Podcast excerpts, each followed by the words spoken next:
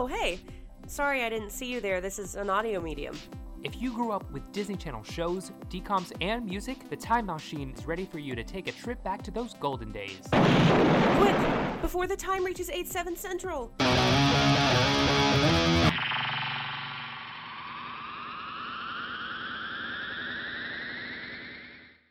What is up, time travelers? Welcome back to the Time Mousechine podcast with me, Becca Stogner. And me, Hunter Martin.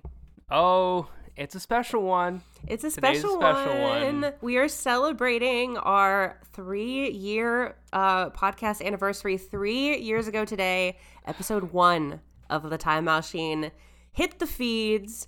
Here we are, 130 something episodes later, three years. Who would have? I feel like we say this, Every, time time, we- but it's do. Who knew we would still be doing this? not me. I know you. Well, it, you always say if I didn't uh join, you'd be like, because what your original plan was for you to do someone different every episode, yeah, but then I was like, I don't know that many people. and that's a lot of scheduling. It is a lot of scheduling. Like it became pretty apparent after I did the first episode with you and then the second episode with Scott. I was like, this is more work than I Yeah, am willing to do. And I was also bad at social media. If you scroll all the way back to the beginning of the feed, you'll see the first couple of posts when it was just me. Um, and there's a stark, stark contrast. So the time Mousechine that you know and hopefully love uh, would not be here today uh, without Oh. Hunter coming on as co-host. Oh, stop it. It's not my birthday episode. It's not my anniversary. Singular it's- anniversary. It's both of ours. Who would Yeah, have thought that we would be speaking to the person who was pivotal to making the Lizzie McGuire movie on the year of its Yeah. 20th anniversary? And that's- or and that's the within- co-creator of two of the biggest Disney Channel shows of all Yeah. time. Just a crazy little project, and we do it. We, I mean, you have to do it for yourself. Otherwise, like, you're not going to enjoy it at the end of the day. Yeah. And I think the two of us enjoy doing this. And one, it's a great way for us to communicate since we both like live in, you know what I mean? Yeah. Um, but it's just the icing on top of the wonderful cake that we found other people who found the podcast and keep finding the podcast and sending us messages saying Yes. we are your commute to work or your walk to class or catching up on our backlog because you just discovered us. So Yeah. that's always very cool. And if you've been here for all three years, thank you for sticking with us through when we didn't have microphones. and if you're just joining us, welcome to the party. And welcome, welcome. here's to three more. Yeah, we've been getting a Um, lot of love through the DMs, especially recently. So thank you guys so much for reaching out. It always means the world to us. If you're thinking of reaching out, um, consider copying and pasting whatever you want to say to us onto Yeah.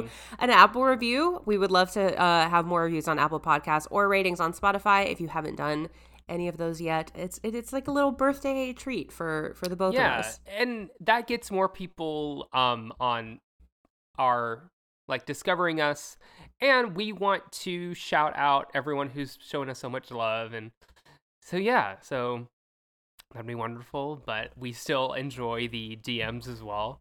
Those are Yeah. great and commenting on our post and y'all And- liking our posts. Speaking of numbers, showing the love, every year of the pod, uh, well, Hunter did it year one, and I thought it was something fun that we should keep doing. So And last year I did I- it. And when I did it year one, I literally went back to every single one of our episodes and listened to the 401. Thankfully, by that point, we only had like 40 episodes. Yeah. Still a lot, but I'm glad which was too yeah. so this i i do as we go so it's a lot less effort than that first time was but i thought it was something fun that we should keep doing. Just some time Mousechine by the numbers. In our last year as a podcast starting from november of last year when we recorded our two year celebration episode to now these are some of the things that we have done. We had 140 disney 411 stories this year. Whew. Jeez. um, and the amount of people that are mentioned most, so there's usually like a first, second, and third place of Disney Channel stars that get mentioned the most. The difference this year is by one story of the leader and the second place. I'm gonna say, can I guess? Mm-hmm. That's what I was I think- hoping. Selena Gomez edged out Miley Cyrus by one story. Other way around. Really? Yes. Really? Yes. Okay, Miley was- what- won ahead of Selena. And they're you know really way, way, way ahead of everybody else in the game. Um, but a little bit far behind them in third place. Another member of the big three, Demi Demi. Lovato. Jonas Brothers four. Jonas Brothers had seven altogether. Who are some honorable? Like only got one mention. There's a lot of people. Just just just give me some that are like the most surprising that they that they weaseled well, their way into our. we always have our uh, one Tish Cyrus mention like every year. Of course, of course. so of course, Tish, we have Skai Jackson this year selling her MacBook. So, we had MacBooks. Robert Carradine. We had Adrienne Bailon, Julia Lester, Zendaya only coming in with one this year as Hmm. well, which is a little bit surprising. Um, and Billy Ray somehow walking away with two. I was like, "There's yes," because there was more than one time we mentioned Billy Ray and Firerose. That's so crazy. Yeah. There's a lot of people in the middle of the pack with more than a few, like Ashley Tisdale, Lindsay Lohan, Jennifer Stone, and David DeLuise, Christy Carlson Romano, um, Austin Butler racking have? up a few with the Oscars. like Vanessa, Raven, Raven- definitely in there, yeah. Hil- I think Hilary's a little bit above the middle ground Pat. She's got a few. or she's got a few. Um, we had six Raven's Home rehashes this year. So we still had a Hmm. little bit of the a little bit before we straggled off there. Yeah. Five guests. Thank you so much to everyone that was on. We covered two Disney Channel original movies, and I know these numbers are going to be a little bit lower than they usually are because of our strike friendly content. Um, but Yeah. two Disney Channel original movies, one theatrical film, 10 shows, four of which we had never covered before. Do you want to guess Wow, which what- show we covered the most? The and it wasn't close? How many episodes did we cover? of Four. the show. I'm going to say, oh gosh, because like the half end of the year we didn't cover. I'm like, I have no idea. It's blocked my out. gut, my gut is telling me Hannah Montana. It's Raven. Raven. It's That's so Raven. Raven. wow. That was the most with four, That was the most, yeah. and we covered ten singular shows. Yeah, We did a lot of first timers this year. we did. We had Austin and Ally as a first timer this year. We had Jessie. Jessie. We had Jonas Brothers Living the Dream, which I counted. and we had Bug. Juice. Bug Juice. Okay. Yeah. We also And covered seven albums, which is a little bit more than normal. Uh, we did two artist deep dives. We covered one book and four feuds. Ooh. Spicy. Na- And the theatrical release was Hannah Montana. Best of both Cyrus worlds. concert. Okay, yeah. Awesome. Well, if you heard any of those shows and movies we covered, or things, books, and you're like, hey, I don't remember that episode, go go back and listen. They're all there for you. Year three, go for it. Uh, awesome. Well, I any more that fun facts of our Disney and one and No, with that, we are starting year three officially. So everything is fair game. All right, all right. This is the year that I want someone to beat Miley or Selena. We'll see. I- we're we're seeing, we're seeing. At this rate, Miley might not have any stories in the next coming year. True. Uh, and just believe, uh, and I know this is a little bit down the line, but we always do our year, our year in calendar review. Uh, Yeah. Our year, so that will be, and we'll dive deep into things we liked to cover, things we didn't cover. We'll get more in detail on that. But that was just kind of our year as a podcast, and then we'll talk about everything we did in the calendar year in the coming month or two. But okay, our first story with a clean slate, Disney 411. Let's get into it. Disney 411. All right, we had a bit of reunion of the Good Luck Charlie cast, which is very fun. Uh, the Good Luck Char- Charlie titular Rugrat revealed herself to be all grown up because that is how aging works. After all, in a delightful surprise reunion with her TV dad. Bradley Stephen Perry, who played Teddy's younger brother Gabe, apparently has a YouTube cooking series. And it, in the latest installment of Cooking with Bradley, his guest was Good Luck Charlie dad Eric Allen Kramer, who, as a random aside, you may recall impressively shed a bunch of weight, got buff during the Disney series run. I'm reading this from an article, and they're really just letting this person who wrote it go loose there. But we all thought it. Yeah, I of did. I didn't Um, recognize him when I saw the clip. I was like, "Who He is that like a biker, member of a man?" biker gang. In the Cooking with Bradley clip above, uh, Bradley Stephen Perry surprised Kramer with his prize uh, guest, which was Mia Tara. Oh god, I'm gonna butcher her last name, but Charlie. Uh, and she's now in the ninth grade. Crazy. This is per- Disney Plus's perfect opportunity to do a. This is a reboot that makes sense. I know, but That, like- they can't have the mom in it. She can't come back. Well, what if she went to like a boarding school? She, they could just pull a Tanya and send her away. It's easy to do. Yeah. Yeah. I feel like it's very easy. Maybe it's a way that Disney Plus can do a Good Luck Charlie reboot. You can literally still call it Good Luck Charlie. I know. And then Bridgit Mendler Like- can finally reveal to us the news that she supposedly had coming. yeah. But that's like it's written like you can literally use old clips from the show yeah. to be like, "Oh, let me let me watch the video diary for today." Come on. it could essentially Disney. just be like a clip reaction hour where they all Yeah. sit around and watch Teddy's old videos and they're like, look at when that was reaction. happening. It could just be a reaction channel. I I think if Disney wants to do an IP where they're if they don't want like it's the perfect solution where you don't have to do what Raven's Home's doing where like you want Raven to be the main star but you have to have the kids. They don't want to do Liz McGuire being a 30-year-old. They can easily do this. All the fans are like, "Yes, this Yeah, makes perfect sense." exactly. It doesn't have to be for us, but it just like is fun to know that it's carrying on. The clip was Um, cute. I liked it.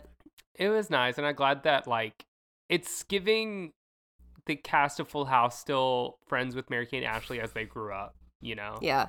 You know what I mean. So Disney Plus, if you're listening, we know you are. well, first Disney, give your actors a deal, and then we can talk. Right. right? We're waiting. First things first. We're waiting. Uh, next story. Our, our our next story is just a little podcast news. The Wizards pod is coming back. They posted that they got an agreement with SAG and they're coming back. I don't know what that means. Um, I know a lot of iHeartRadio recap podcasts have been going strong. They're probably under some kind of uh like contract Tentative agreement. s- yeah, something something else. Do you think that's just? Do you think that's just like a good because a good omen that things are slowly but surely making its way to the finish line? I surely hope so. Because now the Hunger Games prequel just got a tentative agreement to I start know. promoting. And they are about to have to hit the ground running with promo because that movie comes out in like three weeks. it's a lot. It's going to be a lot of Zoom interviews. They're gonna burst sure. into Rachel Zegler's room and be like, "Wake up! Wake up!" Oh, she's ready. I'm sure.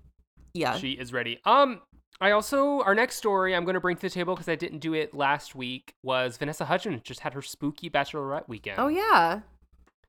And guess who wasn't not a not us gossiping, but guess who was not a part of the bachelorette party? Zac Efron. No, Ashley Tisdale. I know. She's not a bridesmaid, I don't think.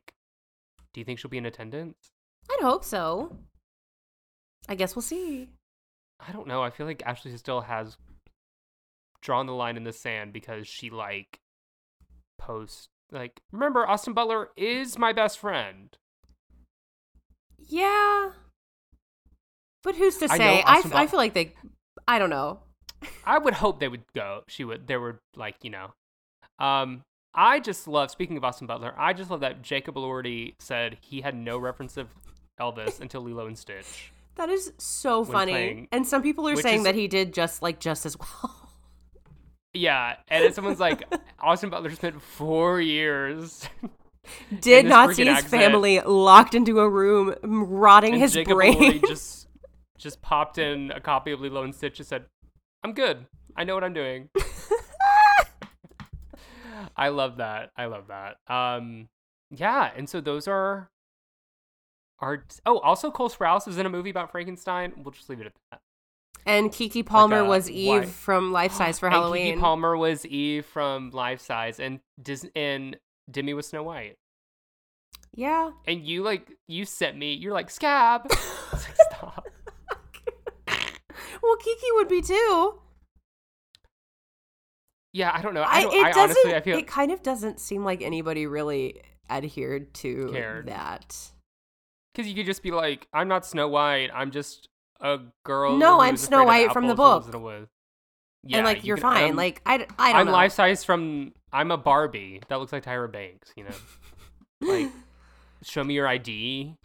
Like oh. okay, Well, in personal news, well, as we segue out of spooky season officially for Halloween, I was Chucky one day, and then my partner and I were uh, supermarket sweep contestants on the day of Halloween. and I was Dexter from Dexter's Lab. It looked great. I loved it. And I got and people and people recognized me. I think when they saw the purple gloves, it like clicked. and the wig. So- You were wigging. and the wig. A lot of people, my friends were like, "Okay, Reba." I said, "This is not Reba's hair." A Next year I'll be single mom who works too hard, who loves her lab and never stops. Never stops. uh, all right, well, that's the official end of Disney 411. All right. We are we always love to start our new years as a podcast off fresh and strong. So we usually love to have a guest to do something fun for you guys. And we have a wonderful guest today. She is a longtime friend and supporter of the pod, Disney Channel scholar. She's she has written articles for Vanity Fair, Today, Insider. She's interviewed many, many, many of the Disney Channel icons that we know and love and speak about every day. So please welcome, welcome to the Time Mousechine, Allison McClain Merrill. Ah, Thank you all so much for having me and happy three year anniversary. Oh, Thank you. Stop. Thank you. thank you so much for being such a big supporter of the pod. It means the world to us. Oh my Very goodness. cool. I love it. And the month of feuds, it's been so much fun. Oh, good. Because like, I, I'm glad. Like, we we posted a thing just kind of recapping, and a lot of people were very. We loved that month, so I'm glad it went over very well. It was a Um, fun surprise. Yeah, yeah. Especially the Cheetah Girls one, I will say, was probably our best, our mo- most receptive audience wise. The cheetahs are always on the prowl. They're always on the prowl. I'm glad Uh, that we were able to dig into the drama there because in order to do a project about the film and the soundtrack, I had to specifically not get into the drama. Oh yeah. See, that's where we come in. We'll be like, all right, what's going on behind the spots here, really? We'll be the Uh, rats. We'll, we'll, we'll be the rats, and the cheetahs could chase us all night. Uh, awesome. Well, before we get into kind of like what our main topic is to discuss, I just want to pick your brain, Allison, and tell our listeners kind of what your Disney journey is and Disney Channel journey. Because I know when we got to know, all three of us got to know each other a while back. That it was like really cool to hear your story. So I'd love like if you could uh, share everyone kind of like what your journey's been so far. Absolutely, I would love to. I am a 90s baby, was born in 94, so I was around at the perfect time to get into Playhouse Disney and then what I would call like big kid Disney, watching after school. Lizzie McGuire was my gateway drug. I watched that show so much in the early 2000s and just fell in love with the series, the DComs. They always just felt so both exciting and relaxing to watch. So I grew up with all those memories. I have a sibling who is about four and a half years younger. So I watched a little bit later, like into the early 2010s. And several years back, I started researching the channel a lot more, watching old commercials and archives of whatever I could find, interviewing people who were a part of creating the channel, a part of all of the different transitions it's had in its 40 year journey now. And um, lately, I've been writing more about different aspects of Disney Channel history from the decoms to the series to the music anything that i can i i love to explore it and why it means so much to all of us Yeah, that's so cool. Has there been something in all your research and talking to people that you've been the most surprised finding out or just like a different viewpoint and like seeing something? I think one of the things that wasn't necessarily surprising, it sort of tracks with some other research that I had done, was working on the Cheetah Girls story and talking to people who were at Disney Channel or who were sort of connected to Hollywood Records at the time and learning about just like the little baby steps Disney Channel made towards building these huge pop stars and who are now super successful that we still talk about all the time. So I think just learning a little bit more about how it was a gradual process from Cheetah Girls to High School Musical and um, some solo artist stuff. That was it's probably one of the most interesting. Yeah, I think Beck and I have like in our context clues reviewing certain albums and kind of like reviewing, especially the one when we did Santa Claus Lane with Hilary Duff. Oh, We're like, she was just on every Disney Mania, gave her a Christmas album before she even got her first big thing. And then Becca pointed out, she's like, yeah, once High School Musical premiered, Ashley Tisdale and Vanessa Hudgens got a fast pass and were creating their first album. and Hilary Duff had to go through like all the major holidays and create like a song for each one. yes. Where they trusted her with one.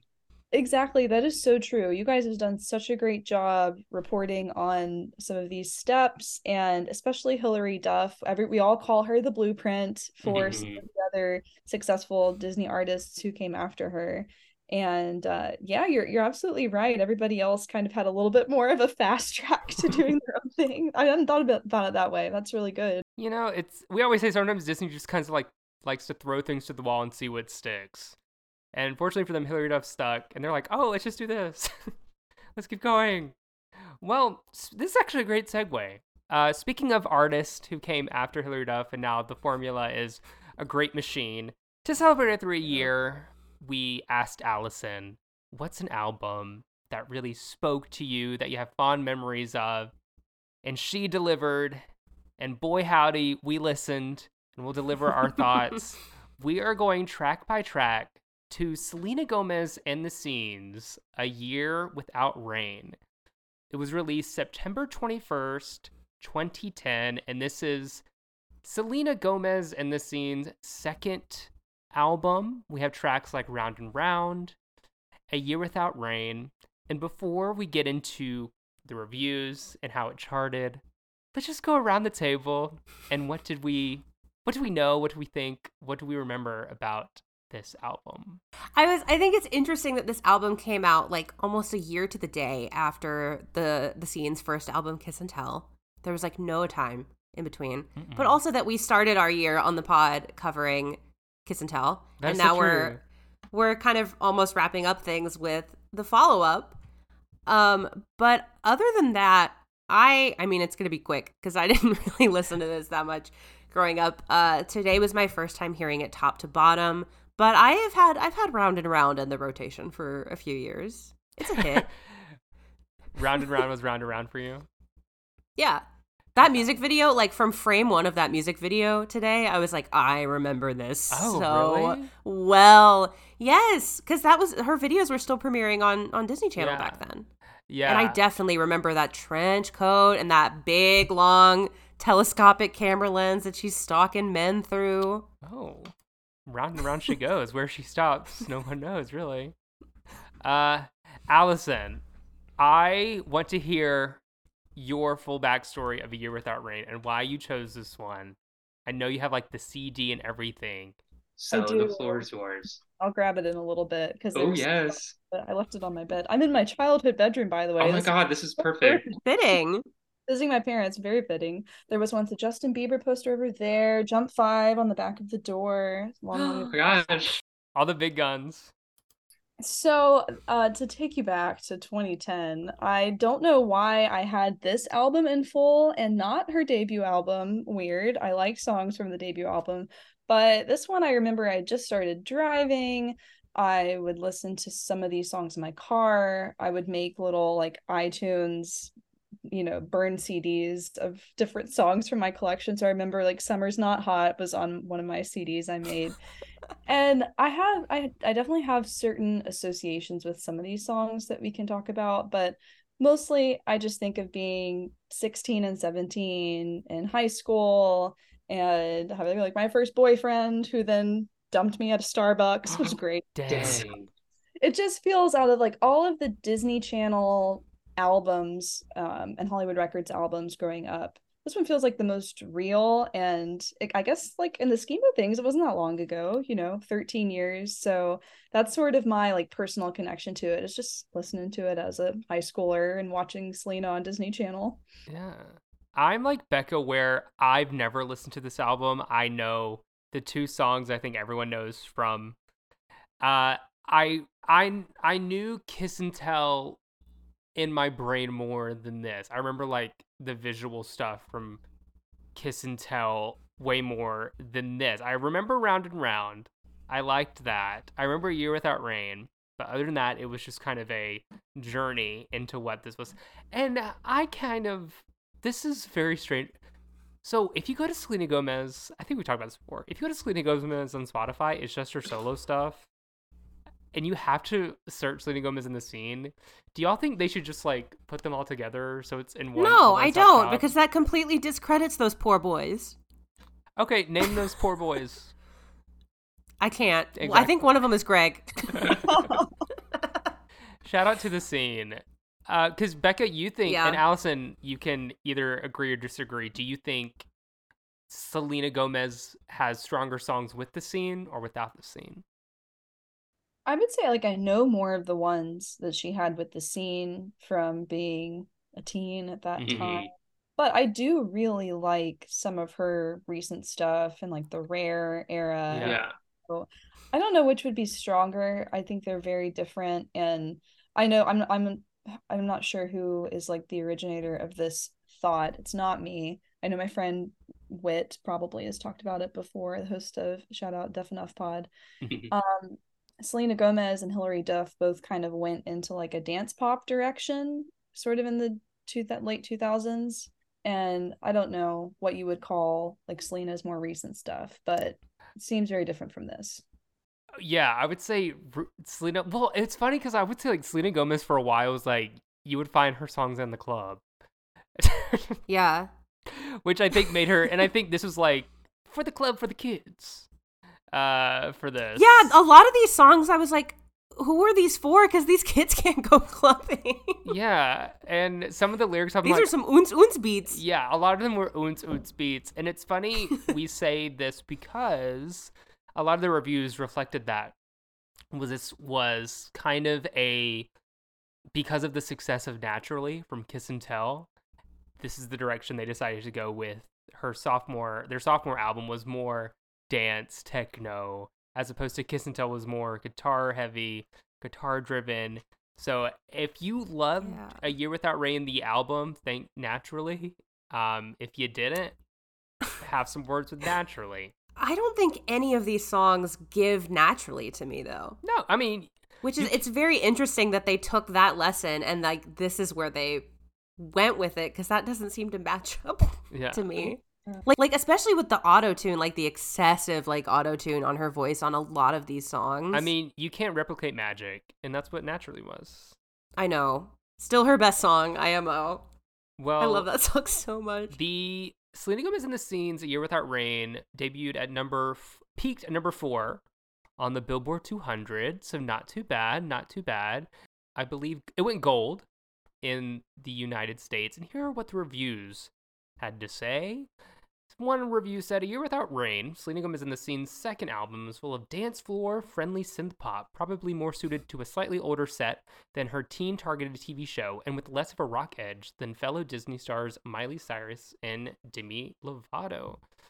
They said Year is less fun and more serious both lyrically and musically, where Kiss and Tell was lighthearted and fun. It feels like someone in her camp decided that it was time to position Selena Gomez as more grown up, time to leave behind the sunny, good time appeal and get a little more real. So what do we think? Do we think the reviews the reviews are in? Did we agree?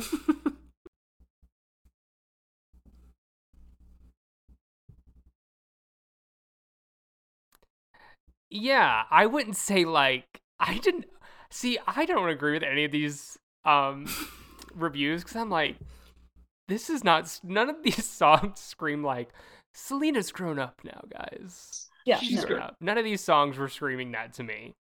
Yeah. Um, more Most da- of them definitely have a very like kitty feel. Like the the choruses are very simple and she did say and I think that's because she said that her main like goal in this album was to have content and lyrics that related to her fans. Direct quote from her, she said, "Even down from putting the track listing and numbering it, I wanted to make sure I envisioned fans putting it in their car or putting it on their iPod," which is such a dated quote. and that's but that's but- nice of her to think of us. Yeah, like that's what she had in mind. And like hearing her say it from that perspective, I feel like it makes more sense. Cause I could see me being like 12 and hearing some of these songs being like, oh, baby. Oh, if Round and Round was on, I'm sure our rumps were going round. When Round and Round is on, my rump does shake. Who are you talking to? Um, I think now is the time to segue into let's like deep dive. Let's all buckle up. We're about to go through track by track with yes. a great opener. I always say for these, you need to open your album strong. And track number one is Round and Round. What do we think? It peaked at number 24 on the charts, so it was a hit. I think it was their most successful song, like to that point. Yes, I think Because I mean, "Love You Like a Love Song" was going to come through and smash all these records like Mhm. immediately after. But Kevin Rudolph produced this track, hit maker. He made one hit. what's this one hit? "Let It Rock" with Lil Wayne. Oh, jeez. That is a hit.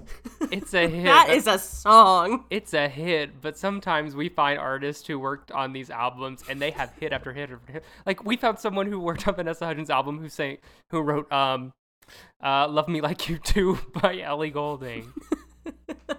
A hit. It's a hit. Allison, what do you think about Round and Round? So maybe I'm misremembering this. I thought that this song was in her movie Monte Carlo, but I don't think it was. I need to rewatch that film. It's definitely that era though, so I guess I Mhm. sort of associate it with coming out then. So it looks like the filming of the video was in Budapest during the filming of her movie Monte Carlo. Okay, that's that why. makes sense. So she was doing double duty. She was on set, onto another set.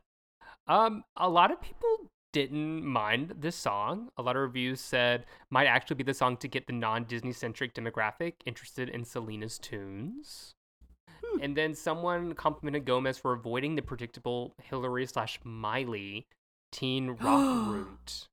Not that. I recommended she stay under the Disney umbrella to perfect her craft further, which I agree. um, Jeez. I, I, my favorite thing about when we do these album reviews and we and we like Rolling Stone says, Bill, Billboard magazine says, And like, all- why? Why are you here, Ariana? What are you doing? like it's like you know what? Let's like kind of throw a little shade while we're at it. And you're just like, oh, okay. I do Um, like this one. I mean, it's uh, especially the bridge. Love me or love me. not. Oh, Yeah, I I saw yeah, an article that said that part was Kesha inspired, Kesha which inspired. is an, an interesting take. Mhm. I will say, I'm gonna say right now, this was my favorite from the entire album. It's a hit. It's a hit, and it just sucks because y'all are not gonna like my review, so I'm sorry. Hunter's trying to be so nice right now. because I don't. If you love this album, I love that you love this album. If you hate this album, you hate what you hate. It's just we'll get to it. We'll get to it. There are just some songs where I was like, Selena, what are you doing? What are you doing? You gotta, you gotta. You're like, I have to have ten out. We always say this. Sometimes the Disney albums they have to fill a a song count, yeah. and Selena Gomez in the filibuster.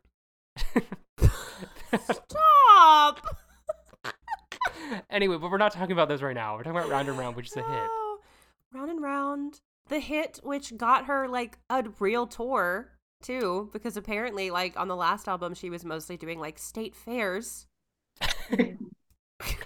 And this she got to go on the Jingle Ball Ooh, that's a big deal. with Katy Perry and Bruno Mars and Enrique Iglesias. I, yeah, I will say this was like probably the album that they really started putting Selena Gomez in like Good Morning America and the Today Show. And what do we think of the music video? You already kind of talked about it, but I like It's fun. I like I like the spy concept. Yeah. It's not like my favorite thing or like the most original music video ever, but um, and that is the fun. scene behind her in that music video, right? We're assuming that's the scene. Probably, right? Yeah.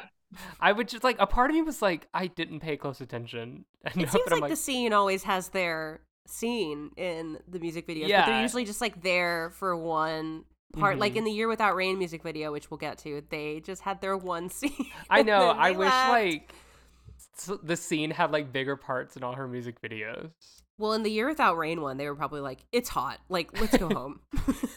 And you're singing about a year without rain, and I can't do that anymore.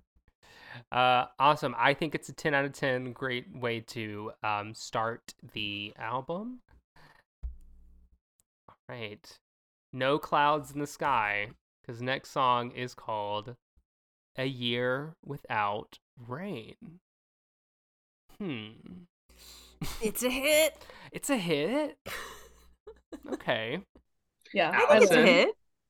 I I love this song and definitely probably like the most memorable one off the album for me. This is what I'm talking about when I say more sensual lyrics. Like right off Mhm. the bat, can you feel me when I think about you? I mean, Yeah, she's also getting drenched in the rain in a dress in the music video for this. Yeah, I will say the visuals are very more grown up than Yeah. there are other ones. I I thought the song I remember this is probably the most the song I remember the most out of all of these for sure. But I was also like remembered it being more epic than I was listening to it, if that That's makes fair. sense. There was yeah, I think this is one of her most famous songs from this from this time. But I just remembered it being a little bit more more like I don't know. A lot of so here we go with the slight shade with some of the reviews. so Billboard said that Billboard said that while Gomez did not have the vocal power of Demi Lovato, she make she makes a strong effort to attack the high notes as she croons the chorus. attack the high notes. Selena did not wake up at 3 a.m. and get driven out into the desert for two hours to make a video at 5 for you to say that about her. Um, oh, day that shoot. Ugh. They they shot it in California, and this music video premiered following the premiere of Camp Rock 2 and a sneak peek of Fish Hooks. Not the Camp Rock 2. so we got some we got some prime Forever real es- Tide. we got some prime real estate. It charted lower than Round and Round at number 35, but it peaked at number 1 in the US Dance Club songs. Not the club songs. So Selena Gomez got her got her foot in the door with the club, and we're already I'm already excited for it. She got in. This also originated like the Selena Gomez in a long dress that's blowing in a field, like which is a visual that I always think of when I think about her. Yeah, I. Yeah, I, I think overall, I think the song is fine, but after coming from round and round, where I was literally like oots, oots, oots, oots, I think like, like the ooze at the beginning, it caught my attention. I was like, oh, this is that song. I, I think I enjoy. Does is the thunder in the recording, or is it that just in the music video? I think Mhm. it's just in the music video. I kind of would have liked it if they kept the thunder effect in the actual song. Yeah, really Uh, cool. Um, you're right. There's a lot of vocalizing on this whole album in general, but I like those. oh yeah. I I assume it's the scene. I know it's not the scene. An interesting thing about the co-writers, so Toby Gad and Lindy Robbins, I've talked to her before. She has Oh. worked with so many pop artists and Yeah, she's a hit maker. the hit maker. She worked with uh she well she co-wrote Cinderella for not the Cheetah Girls, but go back, you know, all of Yeah, the the original one. before them. Yeah. So I talked to her about that. She has a writing credit on Skyscraper Oh and gosh. this song. So she's amazing. And those writers got a personal thanks in the liner notes from Selena, which is pretty cool. Oh my word. Well, shout out to them. Yeah, I think I, I think it's a strong song, and I think uh, it really shows the, like you said, Allison, the more grown up music video, the more Yeah. grown up lyrics. And I Toby Gad also worked on Skyscraper, so they both worked on Skyscraper together, which is really interesting. do you think they brought up Selena Gomez when they were helping Demi? Oh, because I feel like one of these songs might be about Demi. You do? I do. Oh, I think it could be. I don't know that it is, but I think that it could be. Okay. We'll see. You have to tell me what the one you think. Um, this is not the last time we will talk about A Year Without Rain. and in this track list, y'all know my opinions about remixes closing out Disney albums. Just write a new song or don't have don't require 15 tracks. Anyway, um, shout out to Year Without Rain. I would love to he- see these are this is the one that I think is so I could see Selena Gomez putting out a Year Without Rain style song now. Yeah. I think this album in general is more what kind of music she does now.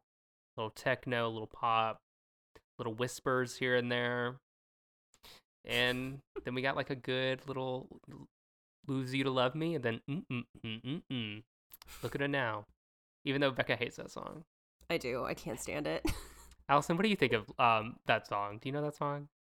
I do. I think it's if you're trying to get motivated to do some fitness or something.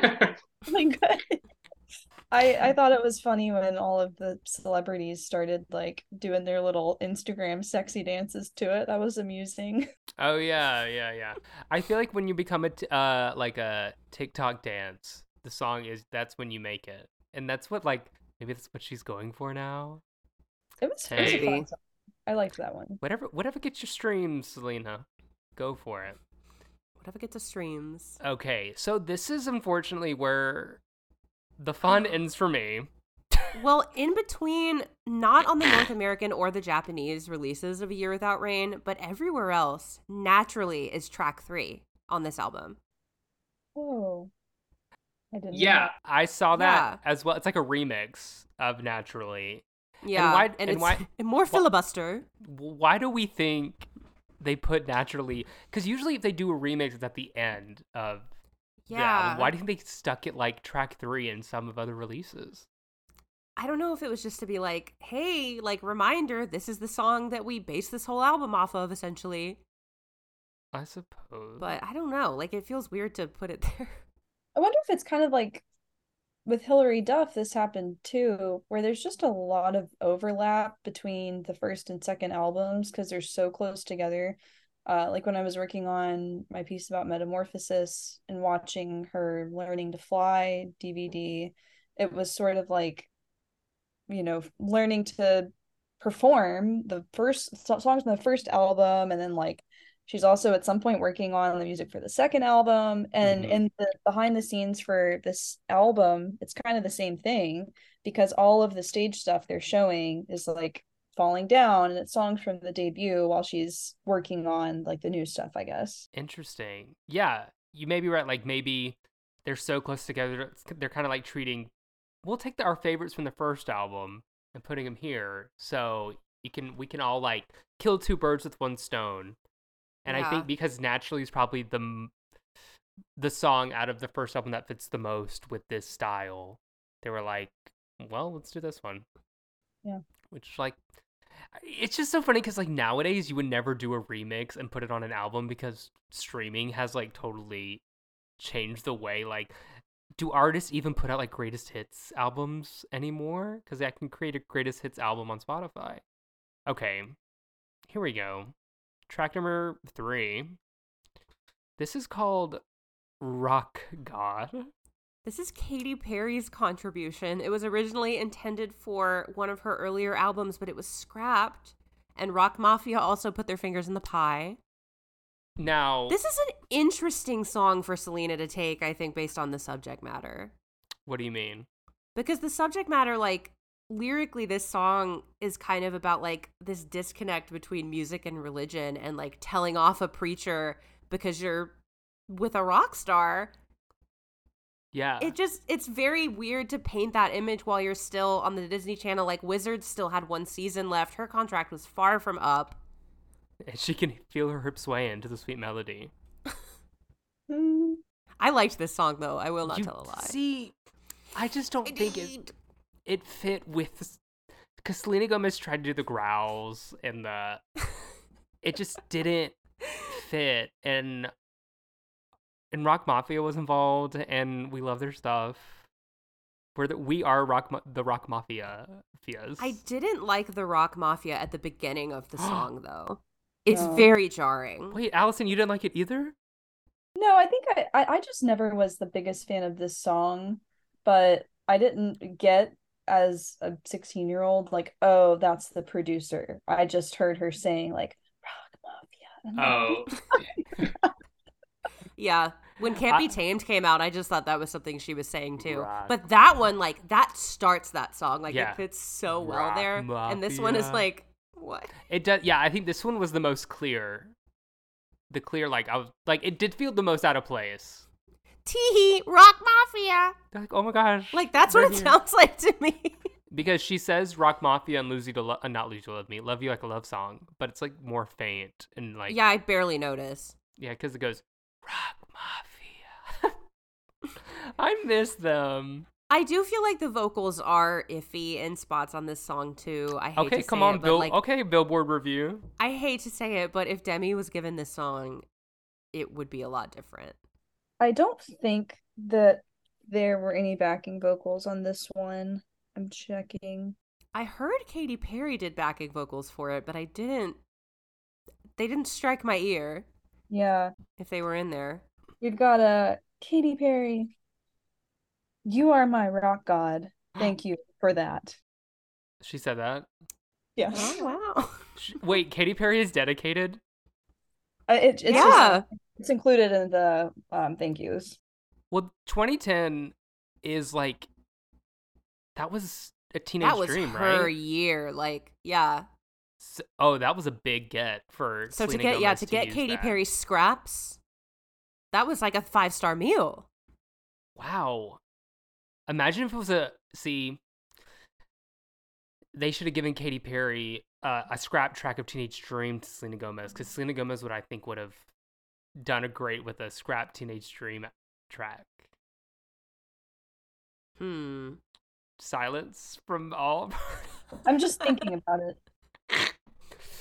I don't know. I feel like it's more her style, Yeah. like the one that got away. Come on now. I think probably one of the reasons that I wasn't crazy about th- this song is like teenage me probably just thought it was too sacrilegious at the time. yeah. That's yeah, fair. It I is- mean, the, she's like saying like, "Don't cast the first stone at me." Like, it's kind of crazy what they're running with here. it is like Becca.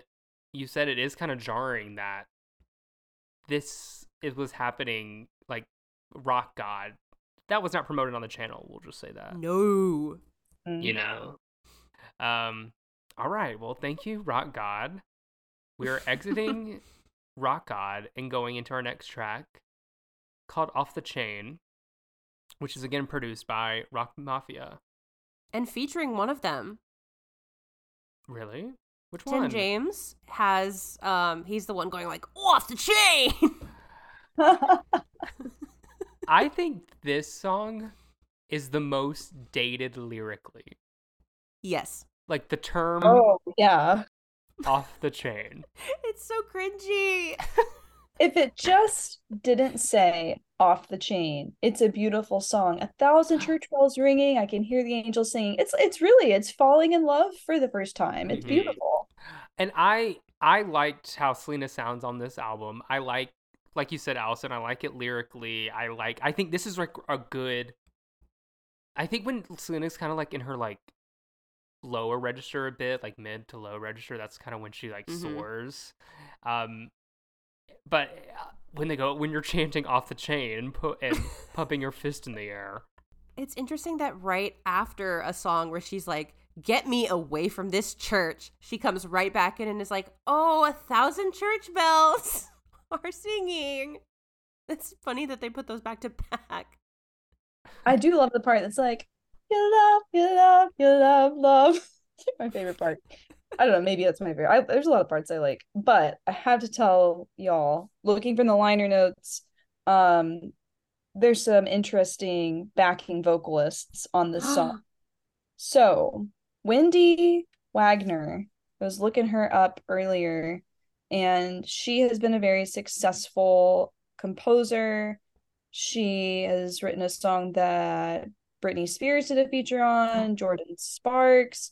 She has written a lot of Disney television songs, including Bling Bling from Shake It Up. Mhm. Uh, what's the other one? Strike one. Illusion, Illusion from Austin and Ally, and some song from Ant Farm. So that was interesting. Hmm. And then the other ba- backing vocalist who also has um, a resume I remember, Brooke Adams, who I guess I don't know what she goes by now. She sometimes went by Brooke Allison. I have a core memory from Mike's Super Short Show because this woman sang a song from Cinderella 2 Dreams Come True.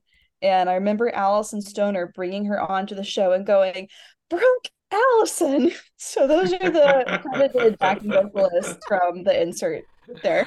Wow. Imagine Oh like your calling card being you sang a song from Cinderella 2. What was the song? Because my sister used to love that movie. All right, let me find the name of this I'm song. trying. I'm trying to remember the songs. Cause she would. We had a portable DVD player in our car, and she Oh, would yeah. always like put it on like as we waited for something. I'm trying to remember if I. I don't know if I remember. God, I that. missed that. We always had the the Shrek 2 DVD in my portable DVD Oh, player yeah. on rotation, but it With, had a thing where when I put it in, you couldn't skip the anything on the opening menu. So I had the Shark Tale teaser and the Madagascar teaser memorized. Ah, I think she did more than one. well, Hmm. shout out to that needs to play in the Disney parks. let's let's I change up the let's change up the soundtrack to the Disney parks a bit. I love the visual of Allison with the liner notes too, like checking. I know. by song Oh, yeah, I've been talking. s- It's it's true historian behavior. that belongs in a museum. Oh, don't worry. Lewis and Clark looked at a map, but we looked yes. at the liner so notes if for you, you. if you right? if you discover anything in the liner notes, please shout it out. Okay, I've, I've got like one more real zinger coming Oh. up. Oh, we can't wait. oh we love zingers. yes. We love zingers. Speaking of zingers, summer's not hot. Woo! I wish Oh. it wasn't. It's too hot. Yeah.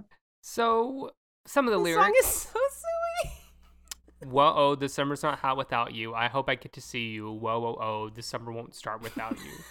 the temperature is 99, and it can't get much higher. So come on over, Romeo, and vamos a la playa. My favorite lyric that you missed, I can't believe you didn't. my favorite lyric was from the bridge. In my heart, it's freezing. I am wearing a bikini. Which is like, if you're on Disney Channel, you're only wearing a one piece. Yep. So, with a cover up. in her heart, she's wearing a bikini because she In her, knows she's not in her allowed heart, to. she's wearing a bikini. Phineas and Ferb are listening.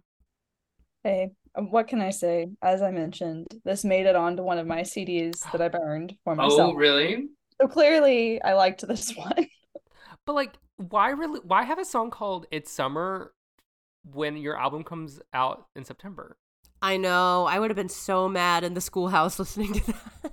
Right. Releasing Camp Rock 2 in September and like High School Musical 2 in what, mid to late August? Yeah. Yeah. like school had just started when that movie came out. yeah. I yeah. And we're, we're all like, okay. I was so not them- mad. Not them having the time of their lives while I'm in homeroom. Because I feel like listening to this song, like, this sounds like I just pulled up at like someone's birthday pool party and I have to put my sunscreen on still and I have like an iTunes gift card for them because I don't know them that well and I'm nervous. like, it feels like that to me. Like, I would have eaten this up if I was that age. Yeah. It, it's a great. That's why I was so confused by some of the reviews that like this is a more grown up Selena Gomez. This song certainly is not one of And I'm like, those. is it? This is for a pool No. party. Where we're all getting pizza with our towels wrapped around our waist, eating Yeah. on the chairs. this song reminds me of Summertime Guys a lot from the Kim Possible soundtrack. Wasn't that one in Aquamarine also? Yes, it was. Yeah, good times. I just, I, hmm. summer songs just feel like we have some good summer songs that like when it's like strictly about summer, but I'm I'm afraid I don't know if I would count this one like that. I'm like going hard on this album. I'm so sorry. Do you work for Rolling Uh, Stone? Who are you? I work for Rolling Stone, and this is how I say it. You're Um, writing your pitchfork review as we speak. okay, Intuition, produced by Toby Gad. So and featuring Eric Bellinger. Not a name I know, but a name that has worked with a lot of people I know. Like who? Big Time Rush, Justin Bieber, Trey Songz, Sean Kingston. Okay. Seeming like seem to be more in a writing role and like less of a feature, but he also has a ton of like albums, mixtapes, EPs. Like this dude has done a lot of stuff. Um and his feature was quite jarring to come out of nowhere on this album with yeah, a rap feature. I, I had to re-listen, and be like, wait, who is this? I did, like, I like, I didn't even like put two and two together that there was a feature. I was like, I don't think we needed to have his name on it. Surprise! Surprise! I said, is he part of the scene? One of the members of the scene was just like, "I got it. I'll do I it." would, lo- I would love to rap, please. I think maybe my problem with this song is it I wonder if it just never quite felt like enough of an idea. I'm gonna Mhm. follow my intuition, telling myself to listen. Everything's gonna be okay. It's gonna be a good day. Like I could I could, you know, hang with it and stuff, but it almost feels like and Yeah, it's like yeah. I had like it gets solved within the first two lines, and you're like, oh, okay. yeah. Great. Selena said of the song, the message is basically every decision that you regret or second guess, just do it anyway. I love that message so much. Hmm. Okay. Well, did we did we love the song so much? Did we like? I like the message, Mm, but I think I'm with you, Allison. That I think there's more to dig in those thoughts. This one was also so auto-tuney, and I was like, la- like laughing at some of it because they really didn't need to do all that. Yeah, it was it was a lot of. I would say a lot of this album was auto tune.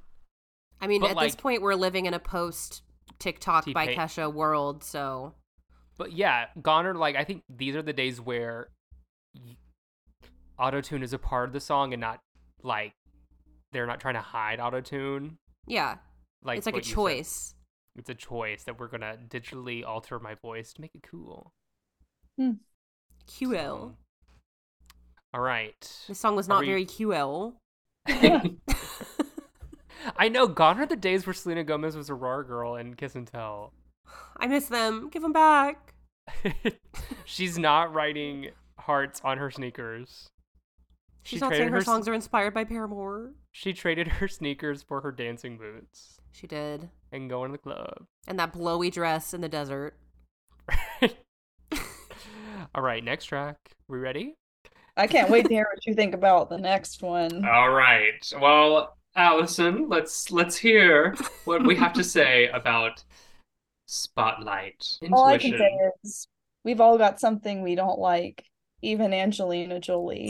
Even Angelina Jolie. When she name checked Angelina Jolie, I said, not this. Even Angelina Jolie. And I know she didn't want to say that because I know she's a big Friends fan. And I know she's Team Jennifer. but, like, Allison, when you listen to. I, well, I guess you may have known who Angelina Jolie was when this album came out. Yeah, I knew who she was. I don't remember having any like reaction to that lyric. I think I just thought this song was kind of cheesy, to to be honest. Yeah. Okay. It is. All right. All right. Come on, Rolling Stone. That's a Rolling Stone right there. Well, the line before the Angelina Jolie line, she says, I got all uh uh oh on my face. Wish I could press delete. What does that mean? Um, this is also Spotlight and um the prior track Intuition are two of the songs that Selena repeatedly said were like her favorite ones from the album. And some of the ones that she specifically wrote to kind of like speak directly to her fans. Yeah, she did dedicate. I I will say, Selena Gomez does love her fans. I remember that specifically. She loves her fans. Like and, you know, like they always say that, but I really do think like out of all like the big three, Miley, Demi, and Selena, like Selena loves her fans. Miley hates us. Well, right, the mask has finally slipped. We yeah. Reg- the regarding wig, that. the wig came off. well, after she was Um, interviewed by a bunch of ten year olds for Breakout, I think the I, who yeah, who the can blame? timer the timer was set to when she was not going to talk to us anymore. I feel like Spotlight walked so Who Says could run. Mm. Okay. Because they're kind of similar songs in the fact that she's like reaching out to her fans and being like, even if you feel like you're ugly, you're not. Like even if you feel but Who Says has says that message in a lot more eloquent way and a lot more uplifting way. Whereas this is still like trying to be a club beat while she's like, Your jeans are too tight and your hair looks bad. We can, we can feel things as we're shaking in the club. The chorus Crying in the club. The, the chorus is is catchy. Um and this is my other zinger on backing vocals slash did she co-write? No, I think it's just backing. Um Nikki Hassman Anders was a member of the Christian group Avalon Okay. saying for as long as I will live, I will Mhm. testify to love. And she and her husband, Adam Anders, and Pierre Astrom wrote Send It On. Isn't that wild? Whoa. Wow, that is crazy. And now they're they've worked on a musical called Journey to Bethlehem coming this year. I hope Send It On is It's a jukebox act- musical. is the uh is an act it's it's a journey to Bethlehem, but like Spotlight, Send It On is in there. I thought you were about to say Nicki Minaj for a second. No, it says Nikki Hassman Anders, Adam Anders, Pierre Astrom. They co-wrote the song with Shelly Peiken, and Nicki is credited with backing vocals. it always is so crazy what like the people who worked on these things, their other accomplishments. I know. Because you think you think of them and like, oh, they just write for the Disney kids. Oh like, my oh God. no, this person Mm. wrote for like All these other people. Oh yeah, Nikki is uh, incredibly accomplished. It says she's sold over 25 million records for musical acts: Miley Cyrus, Jonas Brothers, Demi. Selena, Backstreet Boys, Clay Aiken, Sheryl Crow, Billy Crawford, Sinead O'Connor, Ashley Tisdale, Avalon, Room for Two. Oh, her hit singles include Hoedown Throwdown, Send It On, which we know. And on top of all of these and many, many other Disney Channel projects she's worked on, including High School Musical 3 and the Camp Rock movies, apparently, and Starstruck. I love that one. It says at the tender age of 12, Nikki left her native rural town of Waverly, Iowa to train as a gymnast for the U.S. Olympic gymnastic team. What the? Some people have all the luck. But she said that decided to forego it to move to Nashville to pursue a musical career. Huh. And on top of everything, I'm also I just googled them as well, and they were the main producers of all the songs on Glee. So the Gleeks have entered the chat. They always do. They can't stay away. They can't stay away. Love them, love them. All right. Next track. Yes. All right, this one is called Ghost of You. Hmm. This was a welcome break from the past couple of like auto tuney club beat songs that came before it. It's a nice like it's a slow jam. It's just her voice. Like it just kind of got to pause and feel feel like I could breathe for a minute. Yeah, it definitely I think was the moment we're like, okay, guys, we had our fun, we had our dancing beats.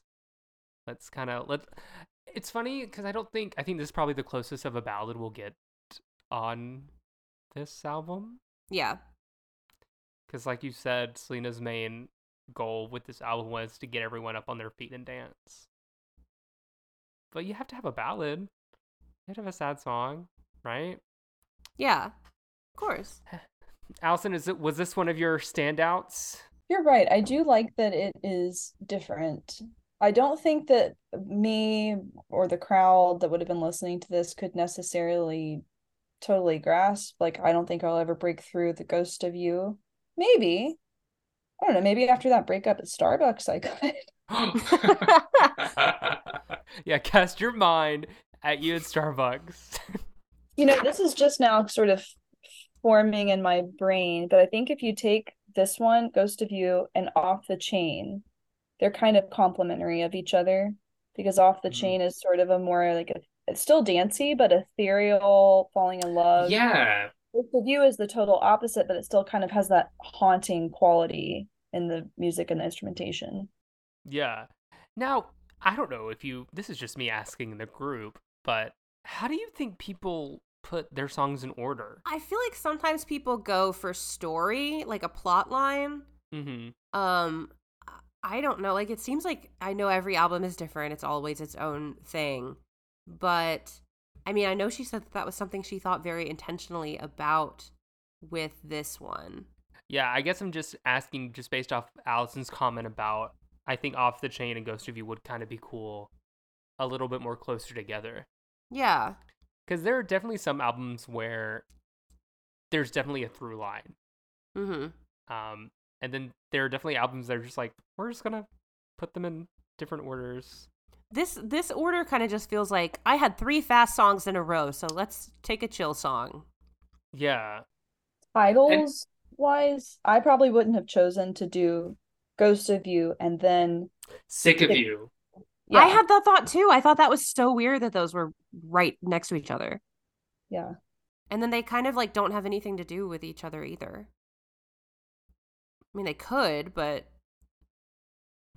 Hmm. we we're we'll decide that hey, they don't. I I have a theory that they don't have anything to do with each other. Uh, well, this one is more breakup, and the other one was giving more like bitch I hate. So if All if they were flipped in order. okay. Yeah. Yeah. Yeah. Yeah. Dang. Where where were we in the in the board meetings? We would have had In class. better In class. at Starbucks. You should have been in the focus group, dang it. right. Come on. We're the audience. All right, Becca. I'm assuming the next track, "Sick of You," you think has a little Demi Lovato. I think it could. I, I'm not gonna say like definitively, but I feel like around the time like this album came out, like nine months after Ask Taylor, Oh. and since we're coming off of Month of Frights feuds, I think that maybe that could have inspired it a little bit. Do you have any lyrical proof that you would like to bring to the table? Sick of your little Uh, lies. I mean, I think it was just like that the vibe of the track was giving friend breakup to me, which is why I thought that like uh I will wave goodbye when you say hello. I just don't care who was wrong or right. I'm sick of the rumors and the alibis. You tear me up, I'll cut you down inside. Yeah. I get your game. It's so see-through. You know I'm way too good for you. Like, I don't Mhm. I don't know. Who's to say? I I will it's funny, not really funny, but it's just a funny antidote that Selena Gomez, I think out of everyone has been very transparent and being like, I'm new to singing and new to performing, so I want Yeah. people to help me out. Uh, because she said that in this one and this album and the album before, and so that's why I don't think she's written like it's just now in her solo career where she started writing and being comfortable with it. And I think sometimes when she's singing songs, they don't sound like they come from her perspective. Like yeah, this think also could totally not be anything, but I just N- that was just my thought when I heard it. What I'm saying is, I think this is one of the songs that, oh, if you told me Selena Gomez may have like written a line or two, I would have believed you. Did you see who worked on this? Who No, produced? reveal, Matt reveal. Matt Squire. Um, so it was interesting that they were trying to get away from like the scene sound on that because he worked with 3OH!3, All Time Low, Panic at the Disco, Plain White T's, Boys Like Girls. Like he produced Panic at the Disco's whole first album and Boys Like Girls' whole first album as well. So thank you, Matt Squire. Kisses from me for those contributions, but You can take the girl out of the raw, but you can't take the raw out of the girl. never. You know. True for Selena Gomez and myself. I'm looking at these backing vocalists and Chelsea Davis. I don't know quite as much about her resume. She, she looks accomplished if this is the same person, but I believe this is the right Kara Britz. Uh, I think she's like been a, va- a backing vocalist on The Voice. She's worked with a lot of famous acts, and this is Disney Channel adjacent. By age mm-hmm.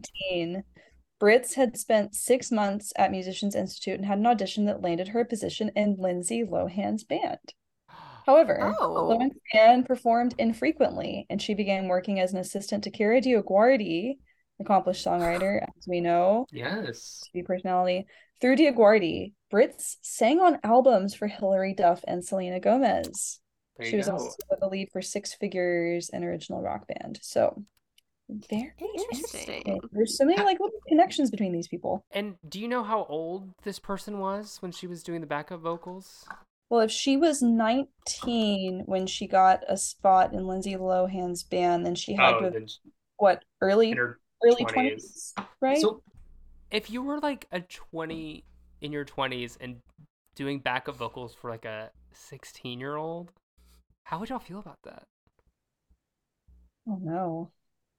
Like, We've always thought like- about that with like Miley's uh dancers and and vocalists. Like in the Best of Both Worlds concert movie, the background singers look like they're just looking at each other like they're saying so much with their eyes. They're just kind of like, who is this girl who is bouncing off the walls?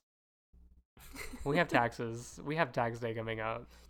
Oh my god. I've, I've always like thought that if like people who are in bands i mean i guess work is work you're still doing what you love you're still Yeah. performing i feel like i may be i mean i don't think they would they wouldn't say no but i feel like if they really didn't want to perform behind a 15 year old they wouldn't you know what i mean especially if that person is selena gomez Yeah.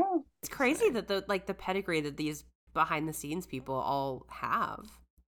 well i think that's why these albums and these songs kind of stand the test because you have actual people who know their stuff and it's just kind of their early work it's like seeing a academy award winning actor as classmate number one on a 90s sitcom you know Mm-hmm. I also noticed that there are way more credits printed than you sometimes see in the final sleeve. So I, I don't know. I'm just spitballing here. I wonder if any of that was Selena just really wanting to give people credit who she worked with. I would like to think so. And I think that that's like in her character, you know? yeah, and, Oh yeah. and kind of like what you said that selena gomez name dropped Katy Perry in the dedication. I don't think she had to. I think seeing in the like she, Katy Perry is obviously a massive star at that point, so sh there's no need for her to do that. But I think Allison, and your point is, I think at, she just wants to give credit where credit is due. And going back to when even her first album, she did not make it a mystery that she did not have it. These were not her original song ideas. She's like, I want my album to be good, so I will. I want people to come on, and I did not write this, but I love singing it, and we're gonna go for it. Which I think is very honorable. I will say. Yeah. Because when you're 16, you're like, yeah, I did all this. Well, and y'all have already pointed out how she's how she talked about and behind the scenes really wanting her fans to relate to these songs. I think at one point she also mentioned just her personally having a little bit more confidence this Mhm. time around while she was working on this, which is good. Like it's good to know that she felt that and had that sense as she like moved forward in her music career. Oh yeah, for sure, for sure. Yeah, and I think, I think more more of the dancing songs, you can like see that. Um, with a lot like round and round, you can definitely tell she's more confident. Yeah. Year. Without Rain, definitely more confident in that music video. It's kind of cool seeing all these stars like grow up and like through their music videos. P- pretty cliche thing to say, but our girls growing up. Maybe maybe the reviews were right. maybe the reviews are changing my mind as we go through them. Oh lord. All right. Next one is Live Like There's No Tomorrow, which apparently is from the movie Ramona and Beezus as Double well. dipping, double dipping. Disney can't resist. We love cross promotion. I never saw that movie. Oh, oh, we totally did. Well, again, my like my little sister was so much younger, and I read the Ramona books growing up. But I was listening to the album in the car with my mom today, and I had you guys like in my head. I'm like, oh, that's the song from the movie. They're gonna throw it in on that soundtrack. I like, but it was funny. This is probably a deep cut, so n- n- n- y'all may not know what I'm referring to, but it reminded me of y'all know this movie Bridge of Terabithia with Anna Sophia Robb and Josh Hutcherson. yeah. You know the song that Anna Sophia Robb sang for that movie? How does it go? It's like, keep your eyes wide open. That's what this reminded me of. okay, I need Just- to watch that movie. It just like is very like you because if you know spoilers for Bridge of Terabithia, if you know what happens at the end, you know why Anna Sophia Robb is singing that movie, is singing that song in the movie. I feel like Um, everybody knows at this point. Well, no, back in the day, I remember there was like a big petition at Disney for not putting a disclaimer in the movie that Anna Sophia Robb char- spoiler that Anna Sophia Robb's character dies at the end. Isn't that crazy? I I knew about that before the movie even came out because I had a friend that was a fan of the book, and I was at her house one day, and she was just like, "Boo!" And I was like, Oh, see, I didn't- I didn't read the book. Um, I never read it, but I knew people that did. What is your history with Bridge of Terabithia since we're on this subject? It's a Disney property. It's just a property account. I was in a book club in fourth grade, and I think we read this, and I don't think I finished it. I I wonder if that was because it was so sad. But hey, if if it's literature, when it comes to the movie, anything's fair game. I Yeah. you have to give a warning. Just read the book, people. yeah, exactly. It's also been But out for like how many years? like Yeah, a but I d- while. I just remember at the time because I saw it in theaters and I was shocked. I didn't see. I didn't read it. The book, obviously. All this from Um, because of Winn-Dixie Queen. Right. I said oh, now that because of when, because of when Dixie, I did read. My first So- brush with Anna Sophia Robb was because she was the very first American Girl doll in the very first American Girl doll movie. Right. She was uh Samantha. Ah, yes. And I just remember her and Willy Wonka. Any other Oh, she standout ate in innocent- Willy Wonka. the gum. Stop. but on ching. well, she was Soul Surfer too, wasn't she? the shark. the shark. Um, yeah, she was Soul right. Surfer. She Yeah, was uh yeah. with with Carrie uh, Underwood. she was on an episode of Drake and Josh in the same year that she was cast as Samantha Parkington. But she wasn't in Ramona and Beezus, which is where Selena Gomez is in, which is where this song is from. Um, I, I like. I didn't mind the song. It's it's just kind of the same inspirational mumbo jumbo. I it really made me mad because it ended on a fade out, and I hate when albums like end on a fade out. Like, that's such a cop out. Me too. I'm like, finish the song. You're gonna have to finish the song live. Yeah, A little too long. it's four minutes. Like there is Well, no Disney Girl song that needs to be four minutes. I'm That's sorry, it's playing. Not a it's one. playing in. The, it's playing in the credits, so they have to make it as Drag it long out. as. Because is it? It's Joey King is Ramona, it's Joey King. or is that? Which one's Beezus? it's Joey King. Selena? Beezus is the older sister. That's Selena. So Selena. Okay. And Joey Joey King? Pacino from uh, Den Brother. Mm, Yeah. yes. There was Henry. Yes. I remember this like being like a big deal because Selena Gomez this was like her first like big movie. yeah. Like that wasn't a part of Disney.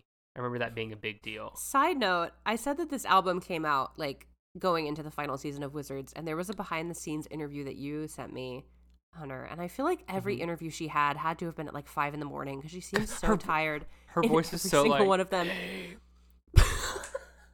That's what it was. But they're like, isn't it so like it's so sad that you're about to go into your final season of your show? And she's like, oh yeah, it's heartbreaking that Wizards is ending. she did not seem like she meant it, but she also just seemed like she really needed a pillow under her head. Aw. I want to say it must have been in the extended behind the scenes thing from the DVD. There was a point where they're all talking about her schedule, and I don't remember the specifics, but it reminded me of when Miley recently for her whole Used to Be Young series looked at like an old schedule of hers, just how from sun up to sundown, so many interviews on, on oh, top Oh of it. yeah. Yeah. Yeah, I like. I just think of like, like yeah, that what you said when Miley was doing that and Selena and all them. I was like, I was tired by third period in high school. I can't imagine being up at six a.m. literally until eight, talking to so many people, having to. So, props to Selena for answering the question with like the her, the her voice being in shambles. Being like, yeah, it's great. Yeah. She said it's All right. literally five in the morning. It's five in the morning. So technically, this is the last original song from this album, and then we top we end it with a remix of Round and Round, A Year Without Rain, and then a Spanish version of A Year Without Rain. I think that one is a nice touch. I yeah, because it's different. Mm-hmm. you know i because like didn't see these albums have themes because miley's second album had a remix of see you again at the end demi's second album had the tinkerbell soundtrack hooked on at the end and now we And this has a and- soundtrack and a remix. so because selena gomez will, will play by the rules She was Like, also I'll- she was working hard. She, She was said, working "Throw them on there. I don't care." Does anyone are there any thoughts on the last three The round and round remix kind of sounded like um Voulez-vous to me at the beginning. like, There was Mam- like a- mamma mia yeah, there was like a do-do-do-do-do that I was like, oh. But I, I think it's just a, like a rock mafia one. Um, the year without rain one didn't strike me as anything special either. Yeah, I agree with Becca. I think there's maybe a few too many remixes, especially if the last song before the remixes is going to be from the Ramona and Beezus movie. Yeah, and in some countries you already have the naturally remix on here anyway. And again, why not switch the Spanish version and then end it with the two remixes? Because now you have the Spanish version buried between the two remixes. I know. And people are going to be like, oh, it's over. I remember that being like a cool a cool thing because it would play the because I think she did a music video for the Spanish version as well. Oh, cool. I think I think it was like the same music video, but she just did the Spanish version. So the scene was the scene where they're again in the car. um, so that's Selena Gomez in the scenes. A year without rain. We broke it all down. and We went track by track. Now, have our opinions changed? What are our thoughts? Was it better the second time around, almost thir- about thirteen years later? Allison, we'll start with you since you have such a I think out of all three of us, you you listened to this album back in the day. Let's give it a different perspective. I don't think that anything will top the experience of listening to it when I was a teenager. But it does feel good to revisit these songs. And I really like knowing a little bit more about how accomplished all the people who worked with her were. Mhm. Yeah. I, I, I still love pretty much the same ones that I loved back then, I would say, except that Off the Chain is even more cringy now. Off the chain. you know, like you're taking a chance. I always say that like I hate when songs are like call me on my sidekick. It's like when it's like dated stuff like that, I'm like, you're Yeah. taking a chance.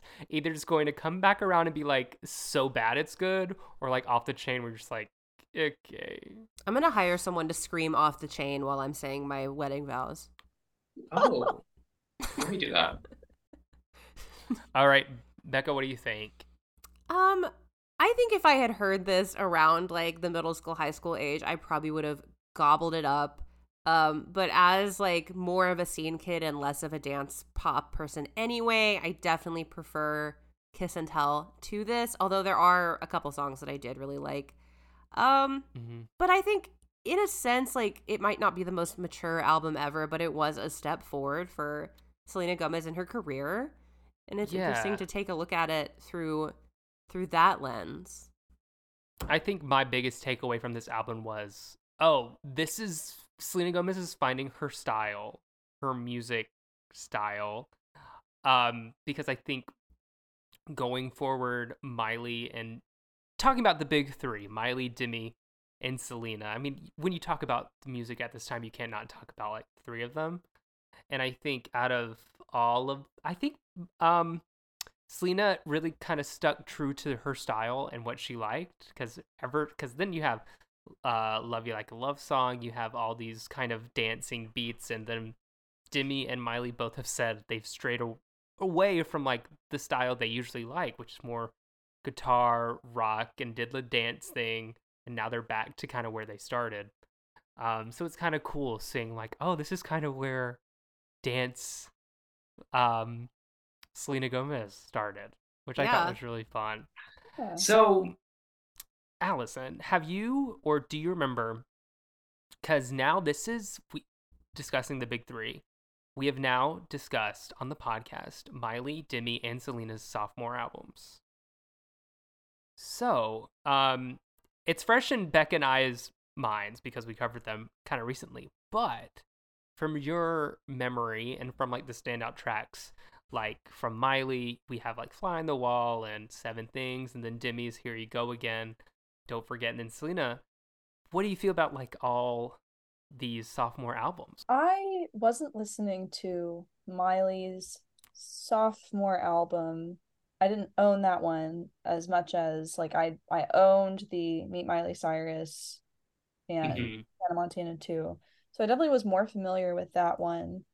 Um Demi, honestly, it's really been more in the last couple of years that I've gotten much more into Demi's rock roots and Yeah. enjoyed listening to that stuff more. So I I guess maybe this is a sign that Selena Gomez's style was a little bit more in line like with my personality at the time out of all of them. Maybe I just felt some sort of special connection to her. I don't know. I was a Yeah. Montana fan. It's not like I wasn't a fan of the others, but this album, this the song "Love You Like a Love Song," I loved that. Yeah, something just clicked with this music. Yeah, and we have to remember like the date is 2010. So in the Disney Channel lore, this is where if we're talking about the big three. This is when Can't Be Tamed is just around the corner. Demi Lovato has, I think, has is about to exit Sunny with a Chance. Well, Camp Rock too. So this is like around this time. Uh, yeah. Yeah. So This was also the time that Miley was beginning to sort of sour in the public favor. So it makes more sense that maybe somebody like Selena Gomez, who is very likable and kind of always has been, would like pull Yeah. to people more. But I will say that Seven Things, I think, uh, will clear every single one from any of those other albums, like out of the park. but hey, if I heard Round and Round, a mashup of Round and Round and Seven Things, you would have to grab me from the dance floor because I'm not leaving until You'd have to be sedated. I, yeah, I would have to. Like, you can take me off. I, who doesn't like, like you said, who doesn't like Selena Gomez? yeah. You can't. I, I guess I would also add I was always going to gravitate toward the good girl, the perceived good girl at that time. Obviously, like we know now, there's way more to it than that. But Mhm. at the beginning of these thank yous, special thanks to my Lord and Savior Jesus Christ. Like Oh, Of course. Yes. that was in line oh, with oh Yeah. yeah. so, But I do remember my sister was a big Jonas Brothers fan, and in the liner notes they had that as well. And my mom was like, "I love them." So yeah, you know, like if parents are reading that, they're like, "Okay, she's you know," even though she did say a two piece in her song, and if you're if you know anything about Disney Channel, those didn't exist. So I don't know what Selena. That that was that you know, Miley was a bird.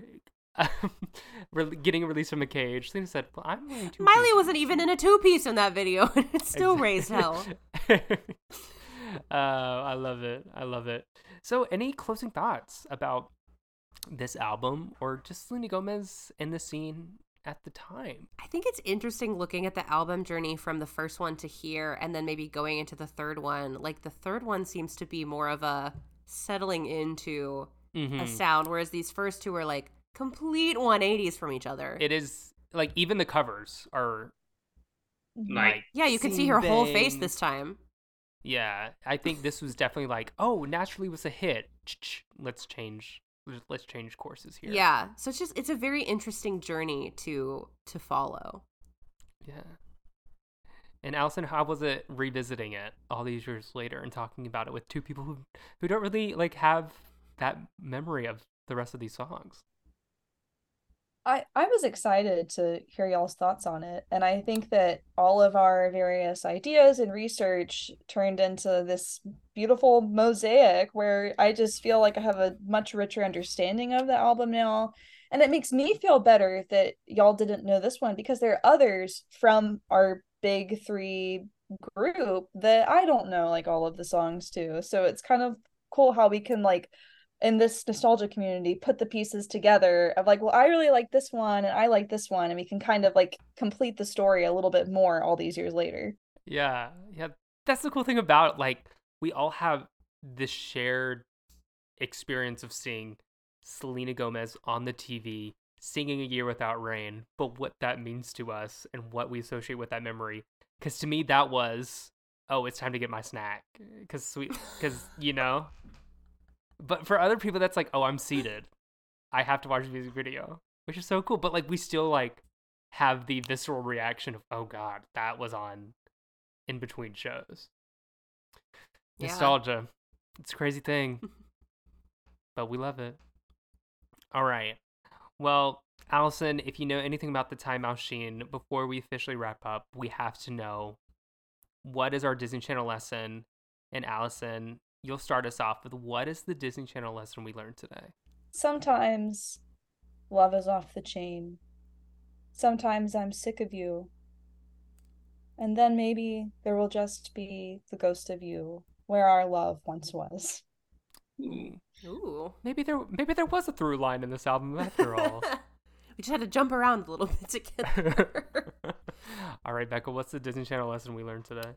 My Disney Channel lesson is if you want to get ahead in the music industry, surround yourself with people who know what they are doing hmm because it will it'll get you places to have Katy Perry feed you her table scraps. That's a good one. I think my Disney Channel lesson is if you know something works for you, stick with that. And I think you'll have success going forward. A la naturally. It, it, it just comes naturally. All right, Allison, this was so much fun having you on here. Yes. Uh, I hope you had a blast because we had a blast. Um, but Allison is amazing. Y'all should follow her every move, not in like a weird way, but you know what I mean. uh, uh, but Allison, tell the people where they can find you on, on all your socials. Plug, plug a rugger sometime. I will. I'm most active usually on Instagram at past foot forward. And that is also my handle on TikTok. I've just started a TikTok, still learning the ropes. And Twitter, I am at a McClain Merrill. So come find me and talk to me about Disney Channel because you just never know what album you picked up at Target that's going to shape the rest of your life 13 That- years ago. so That is true. like that is so true. and Allison like writes and she's been she interviews great people and writes great stuff. So y'all should like check out all her stuff. Um awesome. Allison, again, it was so great uh getting um to talk about Selena Gomez in the scene, especially an album that was so near and dear to your heart. So we always love like people are like have like so like visceral memories and like come back and we all talk about it and we debrief. And thank you so much for taking the time and celebrating our little podcast anniversary. Of course. it Thank you so much for thinking of me for your third Of- anniversary. Of course, of course. Uh, so, Allison, until next time, uh, thank you so much, and you're welcome anytime. Thank you so much again to Allison for coming on the pod. Um, she has listened for a while. We've had the best time uh, getting to know her over the time that she's been interacting with us, and it was so fun to finally have her on an episode. Um, love the beautiful, like that gorgeous comment about like the mosaic of of nostalgia, and it's how you know you got a writer on the show. But Oh yeah, was That like, was so much come up with fun. But before we, it's our, it's all our time for a little plug. So, uh, Becca, if people want to see how you deal with a year without rain, where can they find you? You can find me uh, struggling to find a drop of water in the year without rain on Instagram and Twitter at Heyo It's Becca, Becca's Records on TikTok, Becca Stockner on YouTube, or you can check out my other podcast, Youth Group Survivor Support Group, which is YGSSG Podcast on the social media. And if you want to keep up to date on me, um, I'm at Real Hunter Martin on Instagram, H. Karen Martin on Twitter. Most importantly, if you want to keep up to date about anything and everything on this podcast, you can just type in all the social medias, just type in the Time Mousechine podcast, you'll find us there. Uh, rate and review us. If you want to give us a little special three year shout out, we love that on Apple Podcasts. If you give us a review, we will read it on air and show the love right back to you. Rate us five stars, five stars, um, or stars, whatever works. Um, on Spotify, you're ever so kind. Um, and talk to us on all the social medias. We're everywhere. DM us. Uh, tell us what you like. Tell us what you don't like. Tell us what you want to hear. Tell us what you don't want to hear. Because we want everyone to have so much fun listening to this as we have making it three years later. Three years later, it's still so much fun. Um, and we will be right back at you guys with something fun next week. But until then, we will see you later, time traveler. Always buckle your seatbelts.